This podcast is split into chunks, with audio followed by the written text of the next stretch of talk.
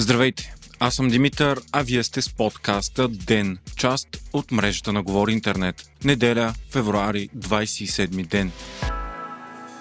Днес след обед руският президент Владимир Путин е наредил на Министерството на отбраната да преведе силите за възпиране в специален режим на бойно дежурство. Това включва ядрените сили на Русия. По руски определения това е най-високата форма на готовност на ядрените оръжия за защита и отбрана на границите и интересите на страната. Решението обаче не означава, че Путин ще използва ядрени оръжия и според анализатори действието се приема за да се възпре подкрепата на НАТО в Украина и да се създадат страхове относно това колко далеч е готов да стигне руския президент. Русия е най-голямата ядрена сила в света, но силите на НАТО разполагат с достатъчно наброй ядрени бойни глави, за да унищожат унищожат Русия напълно. Ядрена война обаче означава край на живота на планетата и абсолютно гарантирано взаимно унищожение.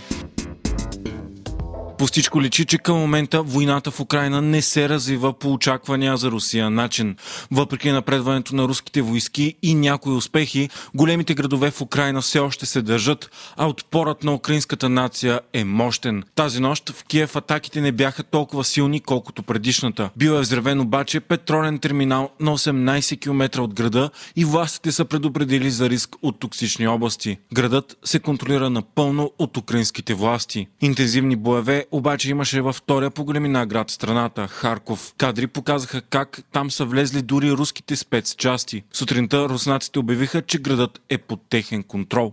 По-късно обаче украинските власти обявиха, че са извършили контратака, елиминирали са всички нашественици и са си върнали напълно контрола над Харков. Над 200 са вече убитите от войната цивилни украински граждани, сочат данните на ООН и Киев. Броят на напусналите Украина вече е достигнал 368 000 души, над 150 000 само в Полша.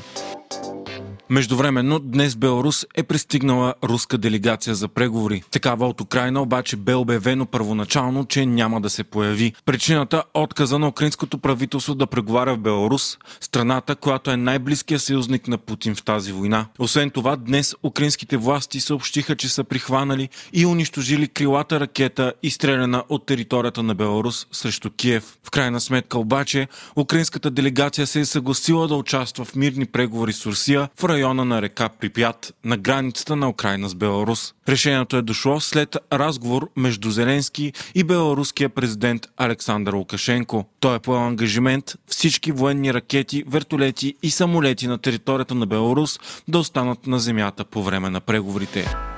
Санкциите на правителства и частни бизнеси срещу Русия не спират. Западните държави стигнаха до споразумение да изключат Москва от международната система за банкова комуникация SWIFT. Това стана след като вчера Германия даде своето съгласие. Изключването обаче ще бъде частично, само за някои руски банки. В момента САЩ, Канада и Европейския съюз готвят списъка. Това ще са банките, чрез които се финансира войната и руската олигархия. Западните страни ще направят опит опит да не засегнат банките, чрез които се извършват най-големите плащания на нефт и газ. Освен това, Европейския съюз ще спре Централната банка на Русия от международната финансова система, като се надява с това да спре и Путин да използва финансовите си резерви за военни цели. Япония също ще се включи към коалицията от страни, които искат да изключат Русия от SWIFT. Страната ще предложи и 200 милиона долара хуманитарна помощ на Украина. Днес стана ясно и че Финландия и Белгия затварят небето си за руски самолети. Общата граница на Финландия с Русия е 1300 км. Така на Русия на практика се изгради въздушен щит над Европа.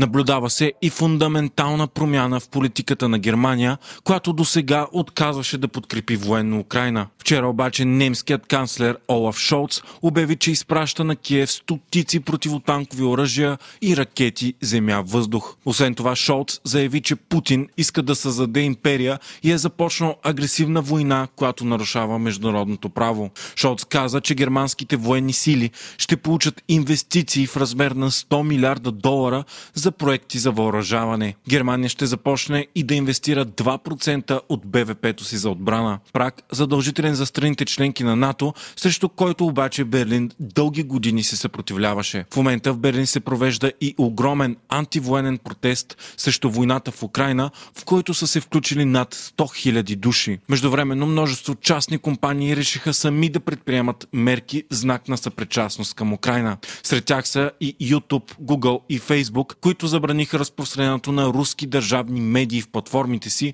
като те няма да могат да купуват и реклама. Най-големият сайт за съдържание за възрастни света пък забрани достъпа до него от територията на Русия. Американският милиардер Илон Мъс пък обяви, че сателитната му услуга за интернет Starlink вече е достъпна в Украина.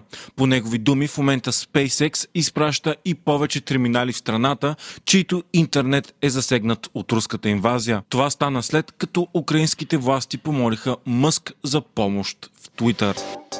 Вие слушахте подкаста Ден, част от мрежата на Говори Интернет. Епизода подготвих аз, Димитър Панайотов, а аудиомонтажът направи Антон Велев. Ако искате да подкрепите Ден, станете наш патрон в patreon.com Говори Интернет. Изберете опцията Денник и срещу 5 долара на месец ще станете и част от нашето общество в Дискорд.